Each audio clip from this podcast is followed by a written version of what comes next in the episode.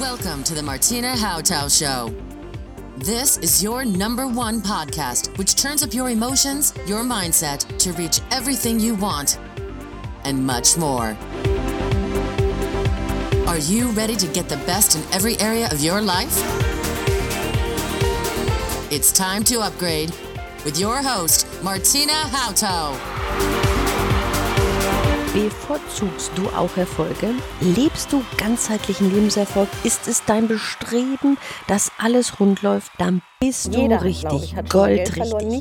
Genieße Straße, die Interviews mit meinen. Interviewpartnern aus Angst meiner Talkshow Crash, Erfolge Ist ja bevorzugt. eigentlich schon wieder gegeben. Und der Kleinstanleger würde jetzt auch schon wieder unruhig und denkt, was mache ich jetzt eigentlich? Sie sagen, lieber Herr Andreas Ocker, es wäre gut, wenn man nicht Finanzopfer ist, sondern Investor denken und eine ganz neue Haltung erlangt, um im Wohlstandssessel wirklich entspannt sitzen zu können.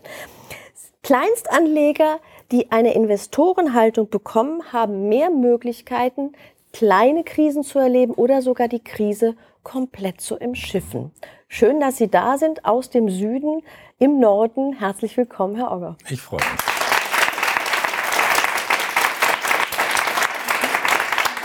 Wenn wir nämlich Geld verloren haben, sollten wir mal überlegen, wo ist der Faktor, was ist eigentlich passiert. Ich habe vorhin gesagt, Spekulation an der Börse, äh, das fängt an zu wackeln, da wird der Kleinstanleger sehr schnell unruhig, Investitionen, kein Geld rausbekommen.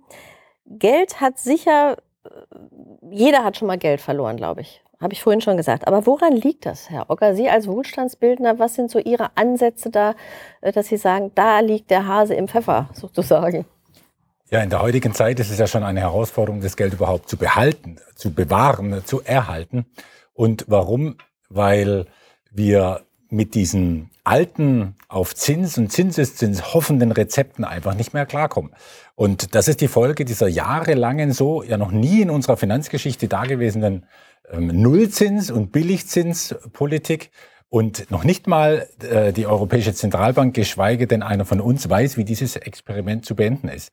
Also solange der normale Sparer ähm, immer noch versucht, diesen alten Rezepten zu folgen, wird er draufzahlen mit diesen herkömmlichen Banken und Versicherungsprodukten, wobei ich die Banken hier gar nicht äh, schlecht machen will, weil die wissen ja auch nicht, was sie tun sollen. Also der Geldanleger braucht hier, denke ich, einen äh, Perspektivwechsel. Denn er hat ja heutzutage nur zwei Möglichkeiten. Erstens, er macht weiter so und äh, vertraut sein Geld der Finanzindustrie an, weil er denkt, da ist es am besten aufgehoben. Oder er entscheidet sich, mehr Verantwortung für die eigene finanzielle Zukunft zu übernehmen und wird Investor. Also weg vom Finanzopfer, das anderen die Verantwortung und das Geld gibt, hin zum Investor, der die Dinge selbst in die Hand nimmt. Was verändert sich auf dem Weg vom Finanzopfer zum Investor? Was ist dann möglich, was sich verändern kann für einen einzelnen Menschen? Also wo ich gleich mal beruhigen kann, ist, was sich nicht verändert, ist mein eigenes Leben, nur weil ich jetzt beginne, wie ein Investor zu denken. Äh, Also das ist, es ist nicht so, dass ich dann täglich mit Kursen beschäftigt bin und das Handelsblatt lesen muss, äh, politische Strömungen verfolgen und, und sonst so Dinge tun, denen man denkt, das müsste ein Investor tun. Nein, mit einer Strategie, mit einem Plan verbringt man vielleicht acht bis zwölf Stunden äh, mit der Betreuung und der Vermehrung des eigenen Geldes und wohlgemerkt acht bis zwölf Stunden pro Jahr. Natürlich braucht es dafür ein bisschen Finanzwissen, Wohlstandsbildung.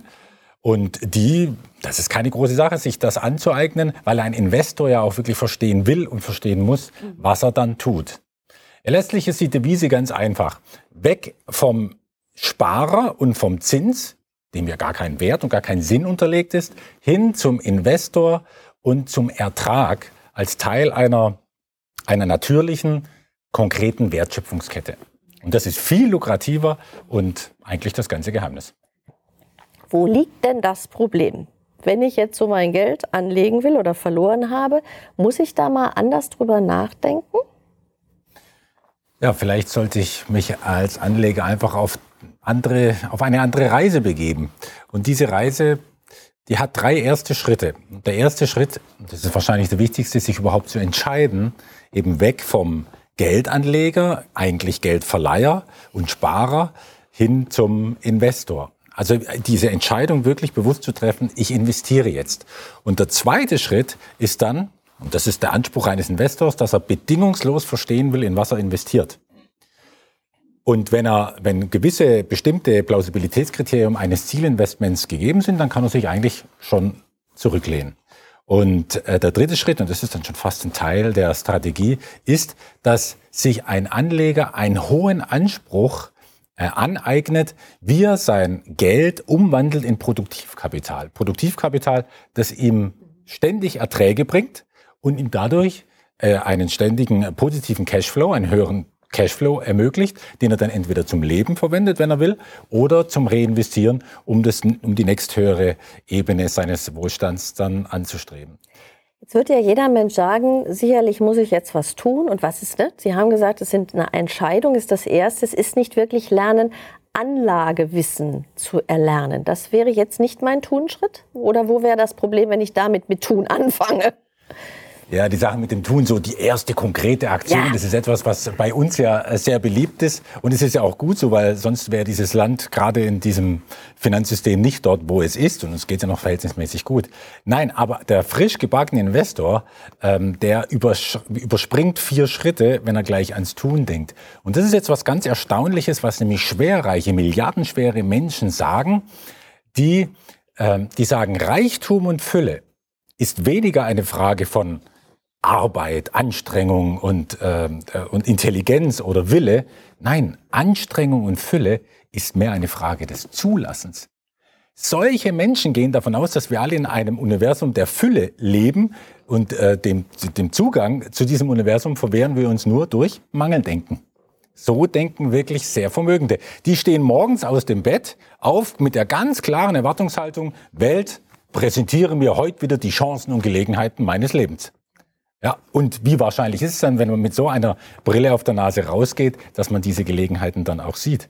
Und das, das nennt ein Schweizer, ähm, ein Schweizer Investor, hat es mal so schön ausgedruckt, ähm, diese Menschen sind wie Empfänger, wie ein Radio. Und du musst nur die entsprechende Frequenz einstellen und dann spielt die Musik ganz von alleine. Und das kann jeder lernen. Das ist ein Training und dann verändert sich auch die finanzielle Realität. Das ist ja eine ganz andere Sicht mal auf mein Finanzlernstudium, sage ich mal. Wenn jeder würde sagen, oh, man muss jetzt Anlageform wissen, also was mache ich jetzt da und wie mache ich das und wie funktioniert das? Sie sagen, es liegt an der Frequenz. Also ja. wie stelle ich meinen Radiosender, nehmen wir mal das Beispiel, ein, damit ich ins, in die Chancen komme, dass ich sie überhaupt sehe oder dass sie überhaupt mehr begegnen können. Ja. Und das ist lernbar? Genauso lernbar wie die Stimme sozusagen? Das ist lernbar, das ist trainierbar, das ist eine Einstellungsfrage und es ist eben keine Frage von Summen. Das kann ein Student mit 30 Euro im Monat genauso bewältigen wie jemand, der 5 Millionen hat und äh, eigentlich gar keinen Unterschied aufweist, außer dass er wahrscheinlich ein viel größeres Hamsterrad zu bewältigen hat. Ein Muster zu ändern ja. heißt auch Investordenke anzunehmen. Ähm, wie starte ich jetzt, wenn ich da wirklich mit anfangen möchte? Was sind so die ersten Gehschritte, ähm, die ich starten könnte? Wir haben vorhin in der Sendung gesprochen von Fre Frequenz, die wichtig ist, von der Haltung, die wichtig ist. Wie können wir das jetzt noch ein bisschen untermauern, Herr Ogger? Was auf jeden Fall ein guter Start wäre, wäre schon mal Fehler nicht zu machen. Das ist äh, maßgeblich äh, renditesteigernd, indem man kein Geld verliert. Das heißt, ich würde mich von allen Investitionen zurückziehen, die spekulativer Natur ist. Und dazu gehört zum Beispiel auch die Börse oder die jetzt, die durch, äh, wie die Sau durchs Dorf getrieben wurden, die Bitcoins und all diese Dinge. Letztlich zählt als Investment nur das, was einen Mehrwert für möglichst viele Beteiligte beinhaltet. Und das ist ein Kriterium für Sicherheit einer Geldanlage. Ähm, ein anderer Aspekt ist natürlich zu schauen, was ist Produktivkapital. Also Edelmetall und strategische Metalle gehören zum Beispiel nicht dazu, weil die werfen mir keine Rendite ab. Da habe ich keinen Cashflow, da habe ich nichts zum Reinvestieren, da habe ich nichts zum Leben, wenn ich es bräuchte, da bin ich nicht liquide. Das ist für mich kein Vermögensaufbau. Das ist nicht die Wohlstandsbildung, wie sie zum Beispiel auch die, die wirklich schwerreichen Menschen sehen. Ähm, wenn's, sie haben jetzt das Thema Frequenz nochmal angesprochen. Es gibt einen ganz einfachen Trick, die Frequenz zu steigern, nämlich das Frequenz äh, steigerndste Element überhaupt in, unserer, in unserem Universum ist Wertschätzung. Wertschätzung und Dankbarkeit. Und das kann man trainieren, durch den Alltag zu gehen und wertzuschätzen, weil wir haben es ja hier verhältnismäßig gut. ganz im Vergleich zu anderen Menschen und anderen Ländern, wirklich wertzuschätzen, was wir haben. Denn wir haben ja, wenn wir genau hinschauen, von allem meistens mehr, als wir in dem Moment wirklich brauchen. Und das ist ein, eine, eine wunderbare Methode, an der Frequenz zu arbeiten. Ja, und generell sich nicht so sehr aufs Tun zu, ver, äh, zu versteigen, weil Tun ist in, in einer Erfolgsleiter erst die fünfte Stufe, eher eher aufs Sein zu schauen. Und das Sein beginnt mit der Einstellung, der Einstellung eines Investors und der dreht eben zuerst an der Frequenz, der, der schaut, in welcher in welcher inneren Ausrichtung er sich jetzt befindet für den jeweiligen Tag. Es gibt zum Beispiel auch Tage, da sollte man keine Investments eingehen. Ja, und äh, vor allem, er sollte längerfristig, ähm, er sollte längerfristig denken und überprüfen, ob es noch richtig ist, mit Banken und Versicherungen zusammenzuarbeiten, die ihren Wert haben als Dienstleister, aber als Verwalter des Geldes würde ich sie doch langsam, ich finde, das sollten die letzten Jahre gezeigt haben, langsam in Zweifel ziehen. Ist in Ihrer Meinung danach, wenn ich mir jemanden suche, jetzt bin ich ja vielleicht noch unerfahren, ich bin vielleicht so ein richtiges Opfer, gerade Geld verloren, ne, bin noch so richtig in meinem Stressfaktor drin und denke, wem gebe ich jetzt den Schuldsack, damit ich da schimpfen kann.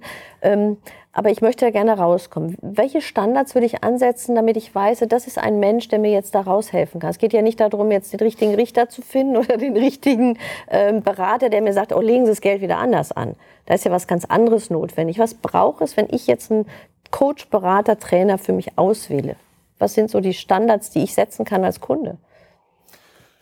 Letztlich ist die Quelle immer noch der einzelne Investor und der baut eine Resonanz auf und er wird natürlich den Berater und äh, die Geldanlage und das ökonomische Umfeld vorfinden, das er verdient.